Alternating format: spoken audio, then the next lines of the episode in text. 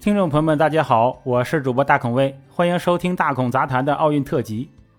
上一集呢，我们讲了申丽君的故事，说过申丽君的妈妈当时反对申丽君去练习举重，是因为怕孩子长不高啊。其实很多人都有这个印象，就是举重的选手啊长得矮，那是不是因为练举重才导致了不长高呢？我们今天就来聊一聊。由于历史的原因呢，中国举重以中小级别较强，大级别啊成绩较差。而电视转播和新闻报道中只提到有中国选手参加的中小级别比赛，对没有中国选手进入决赛的比赛呢，一般比较忽略或者一句带过。其实只要是按体重分级别的项目，小级别的选手呢，自然就身高比较矮了。大级别的自然就比较高大，运动员举重都是按照体重来分级的。同样的举重运动员，个子越高，骨架越大，身体各部位器官呢，占体重的比例也就越大。与之应对的自然是，哎，肌肉含量就偏低啦，因为你没有地方长肌肉了。同样的重量，那举重的话，成绩明显就不会那么优异。因此，矮个子呢，明显就占优势了。而且矮个子相对高个子，做功也明显少一点。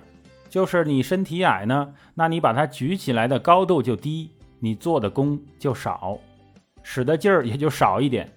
所以中国举重队教练呢，中小重量级别选苗子倾向于在南方。哎，这主要是遗传的关系哈，完全没有歧视的意思啊。呃，大家不要多想。哎，而且呢。还会选择腿粗、长不高的孩子，对，其实是教练特意找腿粗、长不高的，不是因为训练举重才导致了身体长不高。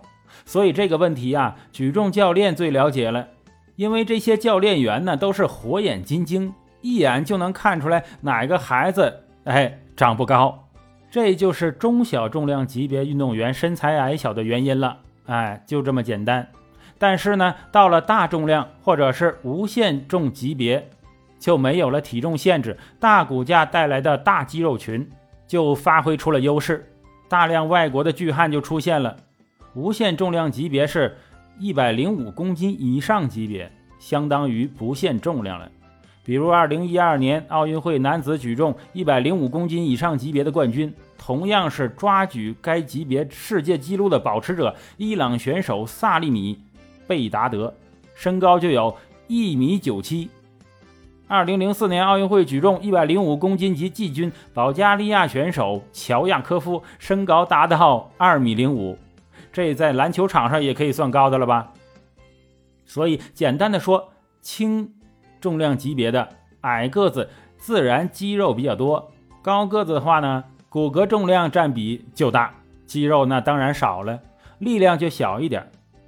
所以，同样一百五十斤的一个一米六的人，肯定比一个一米八的人更壮，哎，更有力量。